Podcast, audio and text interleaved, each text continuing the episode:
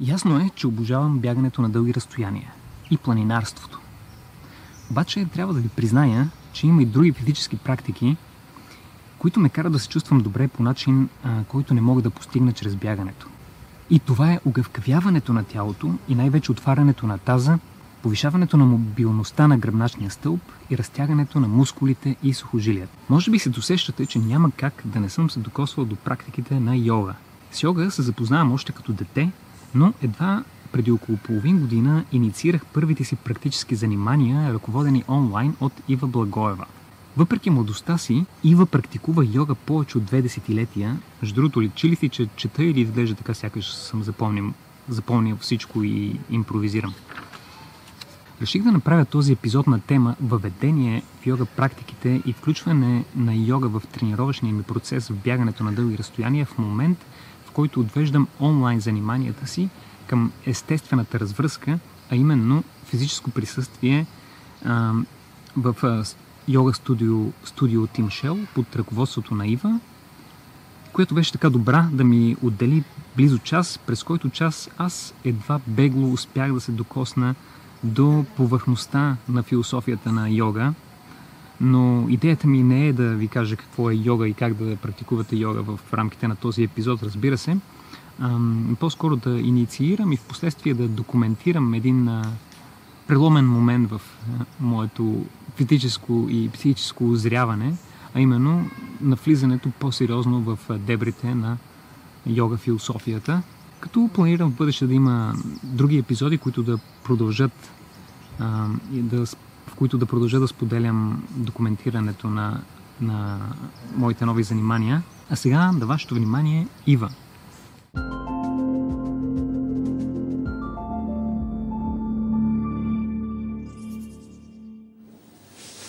Така, намирам се в йога студио Тимшел с Ива. Една среща, която аз очаквах много дълго време.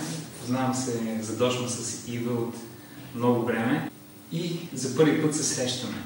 Като причината е, следвайки логиката на, на видеята, които прави на, на тази поредица за усъвършенстване на духа и тялото, според мен няма как да не включа практиката на йога. Разбира се, не съм запознат в дълбочина с тази древна философска практика. Затова, вероятно, въпросите ми ще са малко по-елементарни, така че ще помоля Ива да ме коригира и да поправя въпросите ми, ако задам някакъв грешен въпрос. Също така се надявам Ива да ми простиш, че ще сведа въпросите си към това изкуство, тази философия йога, до, по-скоро до практичността и това как а, бихме могли да взаимстваме неща от йогата и да ги приложим в всекидневието си, в спорт, в различни видове спорт, как може да се комбинира йогата. И следвайки темата на този дневник на бегача, как можем да подобрим здравословното си физическо и душевно състояние. А, би ли ни казала няколко неща за себе си, как, от кога се занимаваш с йога и нещо, което искаш да, въобще да споделиш с твоята практика? Не, пращаш епохи назад. Шегувам се, разбира се, да, занимавам се с йога от дете, от 10 годишна. Тоест, 21 години вече ага. не съм спирала да практикувам. А, причината да се запозная с йога беше гръбначно изкривяване, сколиоза, което всъщност е бича на съвременния човек, болки в гърба и гръбначни изкривявания. Моето изкривяване беше доста дълбоко, 75 градуса беше сколиозата. А, в общи линии гръбнака под формата на буквата С. Тогава в училището ми, за голям късмет, имаше безплатна йога за всички от моето училище. И тръгнах, тръгнах на практики там. И така до ден днешен. Искам... Това е една история, която винаги разказвам, че първите две-три години беше изключително скучно. Защото едно дете, което търси нещо по- темпераментно, по-живо, стоейки в една поза, дишайки дълго време, просто за мен беше много, много скучно преживяване да стоя и да дишам и да дишам и да стоя в позите. А, докато в един момент, а, слава Богу, съм се оказала, в един момент осъзнах, то беше като мигновение, като прозрение, изключително силно усещане, което то е един миг, но е толкова силен, че се помни цял живот. И то беше усещане за невероятно блаженство, което се разлива по цялото ми тяло. Кога го почувства това? След колко време? След, след две или три години. Mm-hmm. Нещо подобно. Две-три години са ми били нужни, за да почувствам самата йога като, а, като наслада, като практика на насладата. А, съответно и хората, които идват на практика, някои успяват да го почувстват от първия път, за някои е нужно малко по-дълго време, докато осъзнаят за какво става въпрос. Да, това е един много важен момент, защото аз и моята приятелка следим твоите практики и в YouTube, и в Facebook, и на страницата, и в Patreon или Patreon. Mm-hmm. Как се казва в България? Патреон. Патреон. Аз да. казвам патрон. Патрон. Да, хората са патрон. Куршум, който се изстрелва към мен. Така съм ги кръстила. Ще има линк, между другото, към страницата на Ива в описанието на видеото. Но искам да кажа, защото ти започна с причината, поради която си започнала да се занимава с йога. Искам да разкажа как аз и моята приятелка станахме твои а, почитатели. Ти публикува едно видео в YouTube, което беше налично само няколко часа и след това се премести, разбира се, в Patreon. И ние просто решихме да следваме твоята практика, да опитаме. Приятелката ми страда от ам, болки в кръста. Няма да използвам терминология, за да не заблуда някого с нещо, но ето тук в долната лява част на кръста понякога изпитва много силни болки. И затова трябва много да внимава при различни упражнения. И точно, точно тази практика беше за отваряне на таза, mm-hmm. активиране на, на тези мускули около таза и бедрените. И не знам как ще прозвучи, но като по чудо болката й се облегчи по време на практиката и дори до края на практиката изчезна. Но и след това, един, два, три дни се започна да се връща.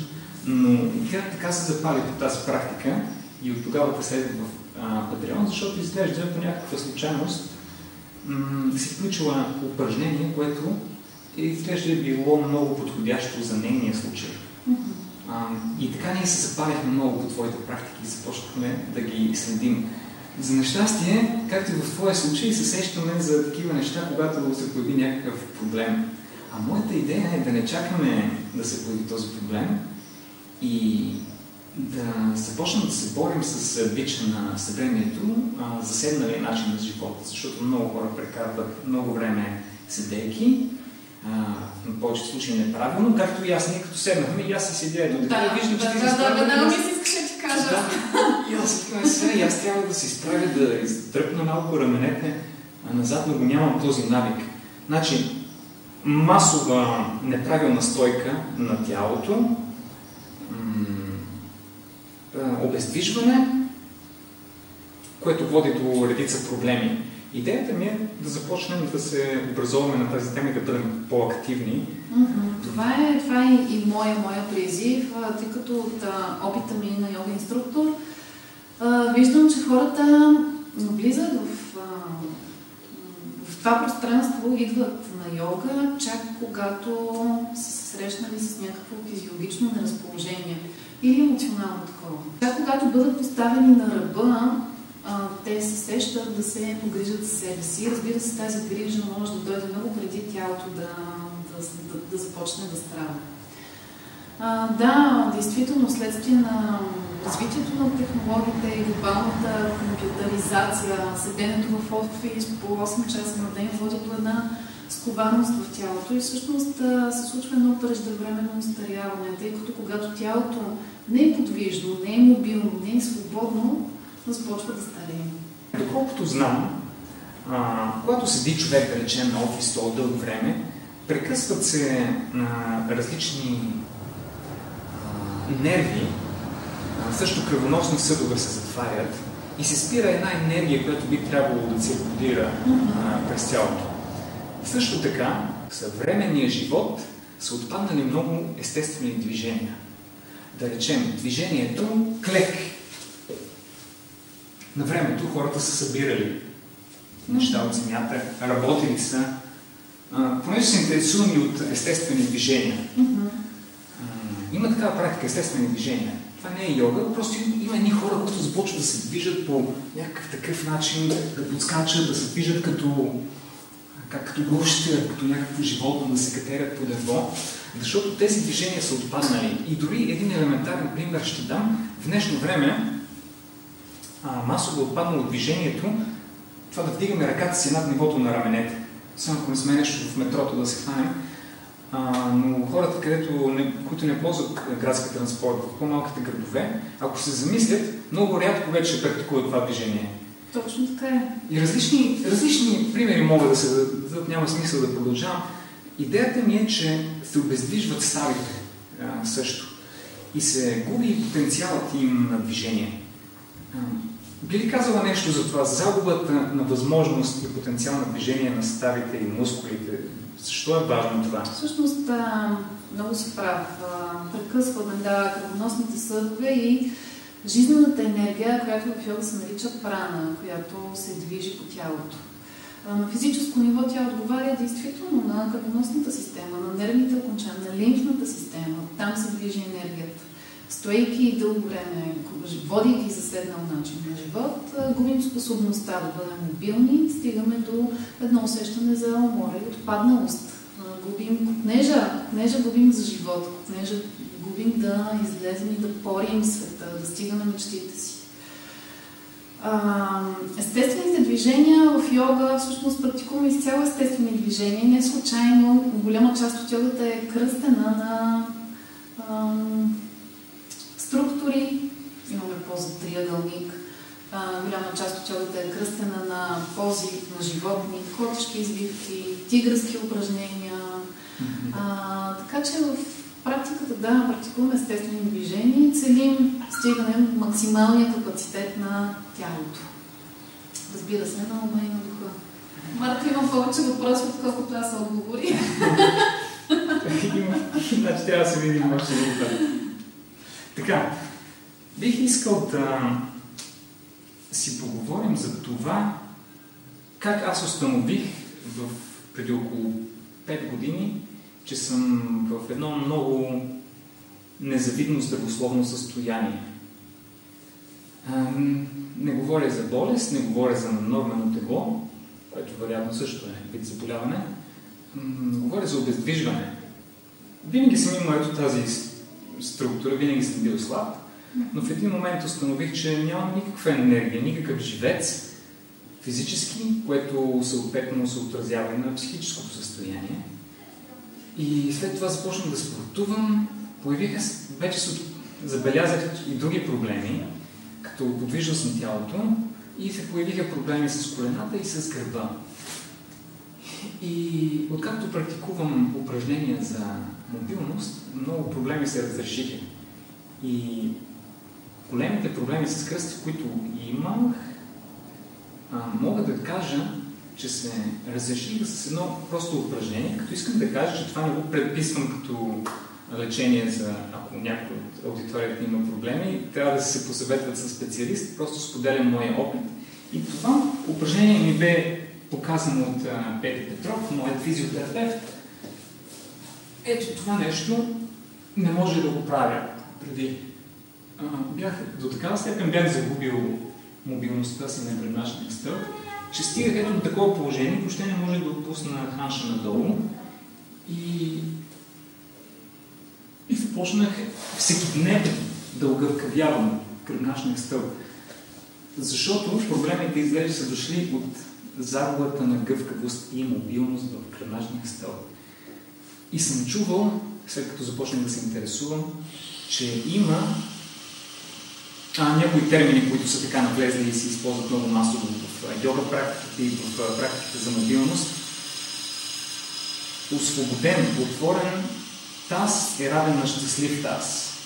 А, ти си толкова възрастен, колкото възрастен е гръбначният ти стълб. Mm-hmm. Как можем да, да подобрим а, движението си? Как да започнем? Значи, първо трябва да уточним какво означава мобилност и какво означава гъвкавост, тъй като много често използваме думите мобилност и гъвкавост като синоними, но всъщност става въпрос за различни неща. Мобилността, обхвата на движение на самата става и нейните околности, а способността да се движи безпрепятствено, т.е. да няма никакви сковаване. Докато гъвкавостта се отнася до а, дължината на мускулите и сухожилията. Да. А, самата дума, самата мобилност включва гъвкавост и сила. Тоест, ако аз реша да се вдигна, ако аз съм гъвкава, мога да си хвана кръка и да го вдигна до главата. Но ако съм мобилна, след като си вдигна кръка, ще мога да го задържа тук. Тъй като много хора, след като си вдигнат кръка, нямат нуждата мускулатура да, да задържат това положение и кръка да се сгромоляска на пода. Съответно, те трябва да изградат сила и мобилност в себе си. А, за съжаление, когато тази не е свободен, когато нямаме достатъчно мобилност и отвореност в тазобедрените стави в таза, се предизвикват едни компенсаторни механизми в тялото. Съответно, могат да получим болки в колената, болки в кръста, болки в гърба. Да, това е вероятно, защото довежда и до дисбаланс. Mm-hmm. Добре, какво се случва с тялото, когато се огъвкавим? Изцяло подобрява здравето. Тялото става здраво, става жизнено, става издръжливо. Как... Това е признак за здраве и младост. Как мога да разбера колко тежко е състоянието ми на схванатост и на загуба на мобилност? Можеш ли, например, чисто практично сега да ме, ми кажеш да направя някое движение и да си кажеш, ето този човек наистина има... Не, не искам да влизаме в... Ам в а, това разделяне, този е доста тежко положение, този е доста по-добре. Защото по някакъв път нещата са и много индивидуални. Някои хора естествено гъвкави могат да дойдат и да се наведат додолу, което не прави положението им по-леко. А в йога а, също се стремим да стигнем до една телесна осъзнатост, да наблюдаваме тялото си, да видим къде сме и да се наслаждаваме на местенството, на което сме и да даваме нужното пространство и време на себе си към подобряване на здравето на тялото, но и душата, да не се пришпорваме, да не влизаме в етикетите, аз съм много зле, аз не се справям, аз докъде се докарах. Нали?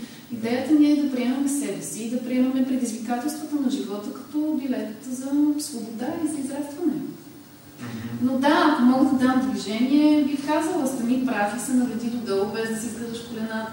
Да, това вече ми го приложиха. Провалих се много. Провали се. но от 6 месеца се упражнявам и вече се справям с това нещо. Всъщност стратегията е към подобряване на гъвкавостта и мобилността, просто да се практикува. Няма друг начин. Ако го правим веднъж месеца, няма да има полза. Просто трябва да сме волеви, трябва да практикуваме системно и редовно, за да стигнем резултати. Така е, предполагам, абсолютно във всяко нещо в Съгласен съм. Мисля, че Homo, не мисля, че това е факт, че Homo sapiens е еволюирал стотици хиляди години, като през всичките тези години се е движил и не е имало такива почивки и седеш. Тази, значи столът е нещо съвсем ново, погледнато от антропологична гледна точка. Това е нещо, което се е появило вчера. Mm-hmm. Тази позиция на седеж, която е неестествена позиция. Да, да, телата ни не са създадени за да стоят на стол. Нищо да. в тялото ни не предполага, че то трябва да седи седно на стол. Да, ние сме създадени за комплексна физическа активност. И затова йога практиката ме впечатлява с, ме пленява с това, с комплексността си. Защото аз се занимавам с бягане на дълги разстояния. Това е един а, монотонен, един спорт с еднотипни монотонни движения. И може да не е при всички, но поне при мен, ако не се занимавам с друг вид спорт, който е по-комплексен, усещам, че само тичането в по-продължителен период от време ще доведе до малки проблеми, като скованост, като а, развиване на определени мускули за сметка на други, което може да доведе до дисбаланс. Идеята ми е да не да бягам много дълго и много бързо, а да правя всичко по правилния начин и да гради едно здраво тяло. И затова аз лично имам нужда от нещо повече от самото бягане. И затова много бих искал да приложа практиката на йога в всекидневието ми, в подготовката ми за моите планински дълги бягания или планински а, преходи. Как може човек да започне с, да се занимава с йога? Благодаря ти за този въпрос. Поздрави към всички хора, които се занимават с бягане. Всички, които познавам, са изключително, изключителни. И да, йога практиката е чудесно допълнение към хората, които се занимават с бягане. Това не са противоположни сили, а всъщност са едни противоположности, които се допълват, допълват взаимно, нещо като ин и ян, които комуникират с по-голямото цяло. Няколко неща искам да се спра тук. Човек, който се занимава с бягане, трябва да прави обратна връзка между тренировъчния си план и йога практиката. Тоест, ако един бегач в момента е в тренировъчен план за ам, скъсяване на времетраене или удължаване на, на пробег, съответно йога практиката му трябва да е насочена към обтягане на мускулатурата и освобождаване на мускулно напрежение. Ако пък бегач е в нормален ритъм, може да заложи на по-динамични практики. Да, при бегачите много често бедрените мускули, така наречените квадрицепси, са в пъти, пъти, пъти по-силни от тазобедрените стави и глутеусите, от седалищните мускулатури, което пак задвижва тези компенсаторни механизми, които водят до хронични травми, различни болки. А, това, което прави йога практиката е да работи с енергични движения, с голям обхват на движения, които активират всички главни второстепенни мускули. А, така че всичко в тялото да е пикнато. Да. Да стигнем до, до всичко в себе си. А, имаме така наречената ин йога, която пък е практика, която работи с фасцията, с съединителната тъкан, с освобождаване на напрежение и създаване на пространство в тялото, удължаване на мускултурата. Така че да, йога практиката е прекрасно допълнение към хората, които се занимават професионално или, или полупрофесионално с спорт. А тук се срещам още нещо важно. И то е, че при бегачите, при спортистите, изобщо при хората, ние сме учени да изтърпяваме определено количество болка. А, всъщност термина неизтърпяване, това, което ни казва йога е не да изтърпяваш болката, да преодоляваш предизвикателствата, но много е тънка границата между преодоляване на болка и пренебрегване на импулсите и информацията, които тялото ти изпраща. Предупредителните импулси на тялото. Един бегач е доста по-склонен да пренебрегне предупредителните импулси на тялото. А първото нещо, на което ни учи йога е тази телесна самоосъзнатост, т.е. да се вслушваме в езика на тялото си, да говорим на неговия език, да слушаме какво казва тялото и да съобразяваме с него, да си причиняваме болки и тази, защото идваме на йога, за да сме здрави, не за да сме болни да се увреждаме. Ти засягаш един много важен проблем, особено в бягането на дълги разстояния, за болката.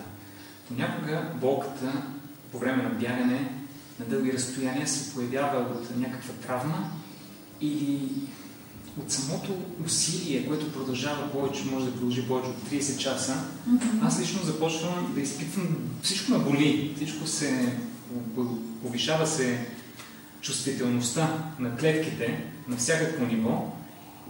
И тогава, за съжаление, много бегачи прибягват до обезболяващи. За мен това лично е нелепо, защото болката е наш приятел и ни казва някакви неща, дава ни сигнал, кога да намалим, кога да се съобразим с някаква травма. И не мога да разбера защо го правят това хората. Взимат, поглъщат големи количества обезболяващо, което между другото, според мен, в спорта е читинг, мошенничество, защото един търпи на бол, с болката се образява, след друг не чувства никаква болка и си тича по-спокойно. Но от друга страна това е много вредно и опасно. И ти спомена сега точно този ам, въпрос за болката. Това е съвременното мислене. Когато тялото се разболее, когато стигнем до болестта, отиваме и започваме да дълтаме хапчета. Всъщност болката е един вид комуникация. Начин на тялото да комуникира с теб, за да ти обърне внимание от някакъв проблем, който е соматичен по някакъв път. И да, всъщност болката е виж учител. Вместо да отиваме да, да пием хапчета, да пием възболяващи, може да се научим да комуникираме с нея и да стигаме до едни нива в себе си, които водят точно към като билет за свободата, личностно израстване на това нещо. Имам още един въпрос, който а, много ме гложде, много ме притеснява едно нещо и това е, че въпреки че аз смятам, че съм физическо доста добро състояние, вече много над средното ниво, тренирам редовно и усилено, когато следвам твоите онлайн практики, някакво някога. Често ти извършваш упражнения, за които аз не съм достатъчно силен да държам тази стойка и тази позиция за времето, което а, ти поддържаш. Но това означава, че ти си изградил една сила и техника, които много превъзхождат а, моите възможности. И как се получава така, че аз смятам себе си за много силен и издържлив, пък ти правиш неща, не говоря за гъвковост и, и, и подвижност и мобилност, това е нормално да твоите да са много по-развити от моите, но говоря за упражнения, които са от към мобилност и, и разтегливост лесни за изпълнение, но са трудни чисто физически и моите мускули не са достатъчно силни да правят нещата, които ти правиш. Как си? Йогата те е направила толкова по-силно от мен. Искам тук да вметна един цитат от а, учителя Папак Джойс, който казва практикувай и всичко ще дойде. Това е просто въпрос на, въпрос на практика. Има един термин в йога, който тази година ми е така лична тема. И то е сила и лекота. Тоест, трябва да сме леки в движението, трябва да сме леки и спокойни в асаната, но в същото време стабилни и заземени. Ние трябва да се учим на тази, на тази стабилност, тъй като много често ни се иска да хвърчим и с облаците, да тичаме свободно, но имаме нужда да усещаме земята под краката си, да изграждаме тази стабилност в духа си. И въпрос на практика е, да, въпрос на, на време да се изгради другото, което е в, и в самата йога практика, тък му си казваш, е, вие направихте ги нещата. Йога практиката ти дава нова полза, която ти изглежда абсолютно невъзможно. И започваш да си я буташ с времето и да си я практикуваш с сила и лекота, с спокойствие, без нали, напън. И след време става невъзможно, става възможно. Когато следвам твоите практики, повечето упражнения са невъзможни за мен поради липсата на мобилност. Има ли смисъл да ги правя тези упражнения? Да, да, да. Има смисъл да ги, да ги правиш там, където е възможно. А, тоест, ако аз кажа сега, дигнете кръка тук, няма да го вдигаш тук, тъй като то не е възможно, но вдигни го малко и с течение на времето обхвата на движение ще се увеличава. Има смисъл, да. Мога да дам един конкретен пример, защото не говоря за нещо, което го прави малко по-различно от теб, а много по-различно. Да, да, да, ми пример. Ето един пример ти давам. Ти заставаш така и започваш да вдигаш крака си до, до безкрай, uh-huh. но аз не мога повече от това. Uh-huh. А, да, сещам се за тези махове, махове. правихме там за практиката. Махове. Има ли смисъл да правя така? Uh-huh. Просто докъдето мога. Докъдето Или можеш и... Да... Не знам дали се вижда на камерата, аз точно директно да те коригирам в това движението, как се случват компенсаторните механизми. Тъй като тялото усеща, че не може, вижда нещо пред себе си, което е вау и ние се стремим да стигнем този обхват. И в стремежа си да стигнем обхвата, пренебрегваме тялото и тялото започва да прави едни изкривявания, за да стигне целта. Да компенсира. Да, да компенсира. Целта не е да, да, не е да дигнем кръка си догоре, целта е да направим а, практиката, упражнението, асаната по правилен начин. И когато вдигаш кръка по този начин, повечето хора да правят една чупка ето така в таза назад с цел да вдигнат кръка високо. Да. Важно е да, стоите, да стоиш подравнен, т.е. да буташ таза напред. Да, ето виж, това бедро трябва да завъртиш навън и хълбоците да останат един над друг. Да, да спънеш Значи най-важното е да е Да. правилно, колкото и Правилно, е. да, правилно механично изпълнение на движенията. Значи- Има ефект, защото ако правиш нещата неправилно, да, ефектът ще е много по-малък и с риск за контузия, за стечение на времето, така че важно е правилното изпълнение на практиката. Да, аз се досетих за това. И другото нещо е, м, някога трябва да намаля скоростта на видеятите или да натисна пауза, защото а, някои движения изискват много повече време за мен да ги направя. Да речем, ам, за отваряне и огъвкавяване на таза, ето тези упражнения, ето такива неща, на мен ми трябва много време да премина от ляво на дясно, докато ти го правиш с... И аз натискам пауза и да речем ти ако си направил 20 движения, а, когато направиш 20, аз ще съм направил 7. И аз натискам пауза и искам да си направя 20. Ама да, разбира се, следва и, а, важно е да... За това става въпрос да слушаш тялото си, да комуникираш с него, да следваш собствения си ритъм и да следваш собственото си темпо. Друго, а, друг признак е дъха. Ако нямаш дъх за дадено движение, ако то спира дъха ти, това означава, че трябва малко да намалиш обхвата на движение, че малко трябва да намалиш темпото, да дадеш а, дъх на плата, както се казва. А, така че да, по-добре е да пуснеш на пауза, да дадеш дъх, да забавиш, отколкото да се напъваш да ги изпълняваш бързо. С течение на времето, да, става по-бързо и става по-лесно, защото целта на йога практиката е да, ам, да изчисти излишните движения. Тоест всякакви такива донамествания в позата, донапипвания, спомагателни процеси. В един момент толкова нали, да напреднем в ам, своето майсторство, че да няма нужда от допълнителни движения и допълнителни намествания. Просто раз да си да стане в пост. Но това е практикува и всичко ще дойде. Колко често трябва да практикуваме йога? Всеки ден или може и по-рядко? Аз лично бих казала всеки ден. На човек, който те първа започва да се занимава с йога, между два и три пъти в седмицата е едно добро начало. Когато целим оздравителен ефект, ако имам някакъв проблем здравословен в тялото, между 3 и 4 пъти в седмицата. Съответно, много човек трябва да следва и собствените си импулси и да слуша тялото си моменти, в които просто нямаме, нямаме досет, нямаме възможност. Тогава почиваме. А как, има ли начин, окей, да речем хората ще намерят време, ще практикуват йога, има ли начин да приложим някои практики, може би практика не е точната дума, позиции, стойки на тялото в всекидневието? Да речем, как може да подобрим стойката си, ако работим в офис и седим по цял ден? Има ли, а, нали сега излизат разни, разни модерни едни маси, които се вдигат, свалят, Да, може да се хора да седят на, на земята, да сменят позицията.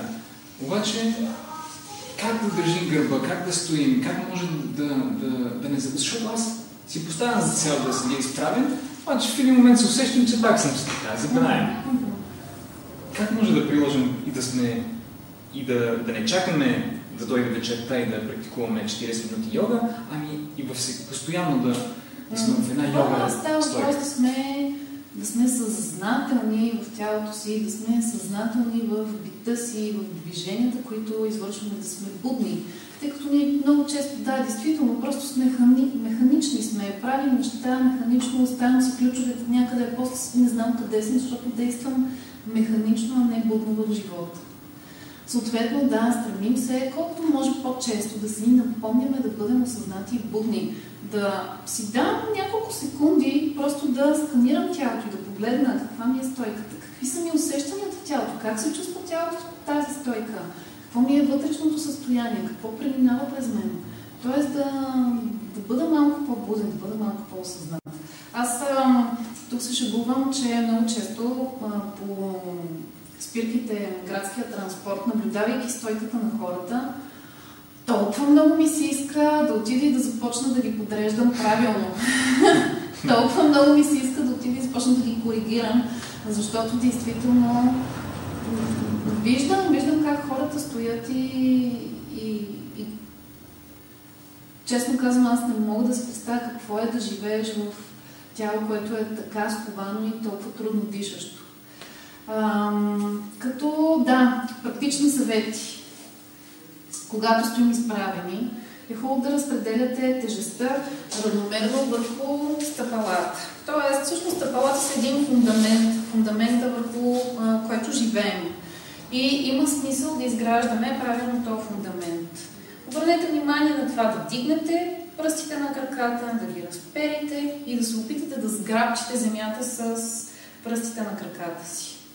След което мога да наблюдавам как хората по спирките, чакайки на спейки прави, пренасят тежестта някакси напред.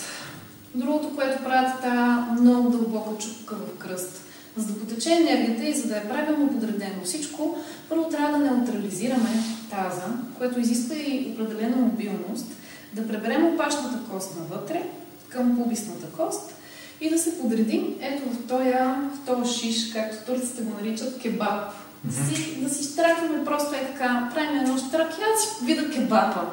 Краката, таза, рамената, хубаво да се завъртат, да се избутат назад и надолу. И ето така да се чакаме автобуса, реда или каквото там. Здраво стъпили върху стъпалата си, върху земята, с изправен гръб и с неутрален таз. Добре, как ще разрешиш престрастяването на хората към а, след седенето на мобилния си телефон постоянно с тази поза? Те трябва да си държат телефона и да на високо. Ами разрешението, да, няма да си гледат в телефона. А ще си сканират тялото и ще комуникират не в социалните мрежи, ще му комуникират с, с себе си, с вътрешните си там, пориви, купнежи, страсти, състояния. Няма по-красива социална мрежа от тази. Да, според мен ти обръщаш внимание на може би най-здравословния навик, който човек може да си създаде. Навикът на осъзнатост. И в началото може да е трудно да забравяме, както аз забравям да съм осъзнат към тялото си, но с практика навикът се появява в живота ни и ще започнем по-често да се досещаме и да си казваме, абе, я да изправя малко тези рамене. И телефона няма да го държим ето така, телефон просто ще ще го вдигнем така, колкото и налеко да изглежда. Важно да, знаеш, защото. Здравейство и те по-малко време ще стоим. Така. Защото, между другото, има научни изследвания, които вече, нали, за да се проведе едно такова научно изследване, трябва поне 10 години период от време и вече се установяват първите масови проблеми на гранични изкривявания, и проблемът от, тежестта на главата, коя, която климва така напред. И сега те първо ще се сблъскаме с такива нови проблеми. Затова е толкова важно да сме осъзнати и да се усещаме. Вече много време стоях така, я да се изправим. Я малко да се стегна, я да се разтегна. Да, да усетиш, опа, май гърба ме заболя, защото ние много често не обръщаме внимание на тези признаци, не усещаме внимание на болката в гърба, на умората в тила, на болката в бедрата. Въобще приели сме болното тяло като нещо нормално, като част от живота. Всички ги боли, всички страдат и ние смятаме, че това е абсолютно нормално, но не, не е нормално. Когато усета, че ме болят рамената, бе, чакай малко да се изправя, да. И всъщност тази осъзнатост създава крепостатка за условен рефлекс. Така е в йога практиката. Когато е трудно да започнем да изпълняваме позата правилно, това, което прави йога инструктор е постоянно да повтаря едно и също, намести коляното, завърти рамото, отива до намества и го прави стотици, стотици, стотици пъти, докато в един момент правилната подредба на тялото не стане просто един условен рефлекс. Ти заставаш в позата без много да го мисли и заставаш по абсолютно правилен начин, защото много пъти ти се е налагало да бъдеш осъзнат, ти се е налагало да се наместваш, в един момент става абсолютно естествено. Но да, това е път, който трябва да, да се извърви. Много често човек се отчаива, често човек му, му писва, много често се усеща, че се е върнал няколко крачки назад.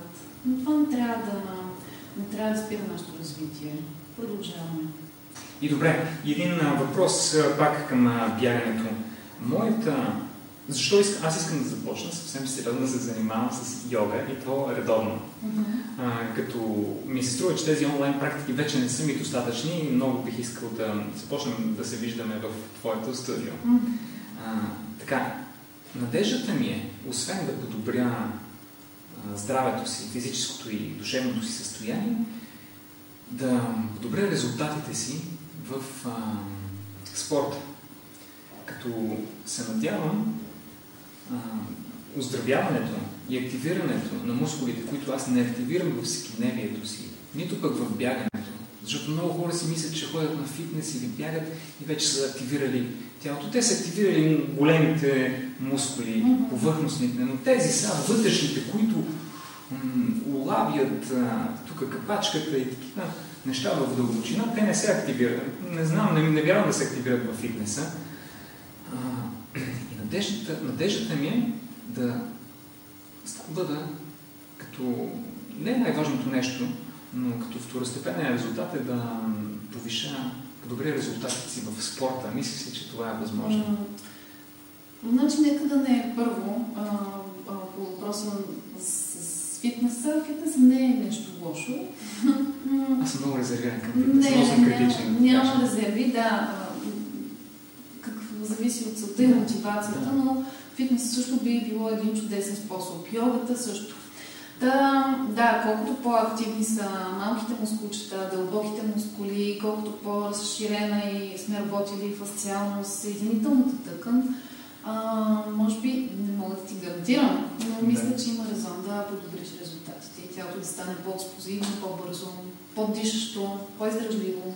Именно, според мен, когато във всички аспекти. Когато огъвкаве тялото си, едно по-гъвкаво тяло изисква по-малко енергия да се движи. Когато го подребя, правилно, ще мога да, се, да запазвам правилната техника на бягане за по-дълго време. Когато активирам вътрешните, вътрешните мускули, които няма как да активирам по друг начин, това ще ми помогне да поддържам правилната техника на бягане за по-дълго време. И такава логика се прави. Резонни неща да говори. Разумно е, не, не, мога, не мога да кажа. Да, да. Вижте, резултатите, много ми се иска да започнеш да идваш на йога и а, собствения опит да говори. Ще започна да практикувам йога. А, и ще има и нов епизод. Много бих искал да документирам развитието и промените, които настъпват, когато започна сериозно да се занимавам с йога за по-дълъг период от време, не месец и два, а години. Mm-hmm. Вярвам в йогата, запален съм по йога от дете, но колкото и странно да звучи, въпреки че съм бил много запален, не съм практикувал. Още от дете си спомням, че в една библиотека намерих една книга за йога. След това имаше един вестник йога. Просто четя, така се запалих, но никога не даде момент в живота ми, в който да започна да практикувам и мисля, че сега е дошъл този момент някакси правилния момент се появи? Никой не може да успори и да опровергае личния опит. Да. А, това е наистина безценно. И много ще се радвам, много се радвам от а, личен опит да ми кажеш как, а, как ти е повлияла практиката на, на твоите тренировки. Като имало нещо, което още от дете там ти е просветнало и те е докоснало, чувайки думата йога, не е случайно, не е случайно това. Не, не при всеки се получава тази комуникация с думата йога. Ако го чувстваш, да. започни. Ще започна. И затова много се радвам, че се срещнем. Защото тук нали, съществува и другия проблем, когато човек а, преподава нещо. Да намерим правилния човек, правилния от към това да си допаднем, а, правилния от към знания и опит защото а, понякога хора преподават неща без да имат, да речем, нужният опит или, или знания. Затова след толкова много препоръки и опознавайки те задочно, съм много щастлив, че а, ще навляза в йогата с теб. И затова бих искал да те попитам в случай, че има други като мен. Как могат да те намерят хората? А, така е. Последователно продължавам да отговарям. А, в йогата и в, дори в една психотерапия е много важен резонанса между условно казано, учителя и ученика, между хората, които си взаимодействат. Когато се получи взаимодействието, когато има този клик, нещата започват да работят доста, по, доста по-дълбоко, доста по-силно. Ако отидеш на йога и практиката не ти допадне, учителя не ти допадне, това означава, че и йогата не е за теб или че йогата не ти харесва, по-добре отиди и пробвай с някой друг, на друго място, друг вид техника, защото има изобилие от различни стилове на йога. И един от моите учители казваше, той е като да отидеш в магазин за сирене, пробваш бяло саламурено, пробваш моцарела, пробваш това, това. Някой, някой не ти харесва, това не означава, че не харесваш сирене. Има толкова много видове, хубаво да вкусиш и да разбереш къде точно е твоето място, кой точно е твой човек, коя точно е твоята енергия. Така че м- важно да се пробва. Абсолютно окоръжавам хората да пробват на няколко места, да отидат при различни инструктори, за да намерят, за да намерят човек, от който искат да, да черпат знания и съответно от неговия опит да го черпат. И сега, как да те намерят хората? Да, практиките с мен са физически тук в йога център Тимшел. Къде е това тук? това тук е в Лозенец, точния адрес е улица Бреза, номер 6. Искам да кажа, че когато търсих пространство за Тимшел, когато търсих сърцето на Тимшел, а, когато жената, която търсеше мястото, ми каза улица Бреза, и аз казах, хо, там съм. Въобще без да видя мястото, само като ми каза улица Бреза, знае, че това е нашето място. Да. така че улица Бреза, номер 6 се намира йога център Тимшел. Тук работим с два стила на йога, класическа хата йога, която е древната практика с множество лечебно-профилактичните ефекти и виняса практиката, която също препоръчвам към по-темпераментни хора с по-бурни души да дойдат да я изпитат. Това е практика, която се практикува наистина за, с цел развитие и с, с цел майсторство. Тъй като а, когато започнем, лично моето вярване и моята философия е, когато започнем да се занимаваме с нещо, трябва да се стремим към майсторство. Трябва да се стремим, не трябва, но е добре да се стремим към усъвършенстване и съвършенство. А, имаме YouTube канал, където има от време на време пускаме безплатни видеа и съответно онлайн пространството за практики е в страничката ни в Patreon където всеки може да, чрез дарение, да има достъп до абсолютно всички онлайн практики, които правим. Точно тази платформа е много полезна за хората, които не са от София и не могат да те посещават. И там аз лично следвах практиките ти, докато бях в Лапландия mm-hmm. през цялата зима. Така че ти благодаря за тази възможност Искам да окоръжа обратната връзка, тъй като в една онлайн практика аз не мога да наблюдавам, нямам достъп до физиологията и механиката на човека, който практикува зад компютъра си, зад телевизора. А, така че окоръжавам 100% обратната връзка за въпроси, за усещания. Питайте, пишете, аз а, с удоволствие обожавам, обожавам да ме питат и да отговарям на въпроси, свързани с практиката. А, може да пращате снимки на, на позите. Аз веднага мога да кажа къде, какво трябва да се донамести и да се донапипа, за да се понаправи по-добре позата. Аз искам да допълня само, да, че а, всъщност думата йога, а, да, ние използваме по някой път самата практика, чисто като съвременни хора, като консуматори, които идват да вземат от а, практиката, но всъщност тя е една много древна система за личностно развитие и самоусъвършенстване. И самата дума йога в превод означава съюз съюз между ума, тялото и духа. И нашата цел е да бъдем здрави и да си припомним този съюз, тъй като той по право ни принадлежи, но просто сме, просто сме го забравили. Йога ни припомня, че имаме дух, че имаме сърце, че имаме път със сърце пред себе си и е едно просто красиво, красиво преживяване. Самата практика е действителност е преживяване. Йога не е измислила нищо ново, а просто ни припомня неща, които сме забравили в живота си. Колко красив завършек. Не искам да кажа нищо повече, за да не разваля така впечатлението от тези думи. Много ти благодаря и ще направя всичко възможно да се виждаме mm-hmm. по-често и да интегрирам йогата в моя живот от тук на седне. Марто, благодаря ти за този прекрасен разговор, за срещата с теб. А, много искам да се срещам по-често с вдъхновяващи хора и да вземем пример от тях.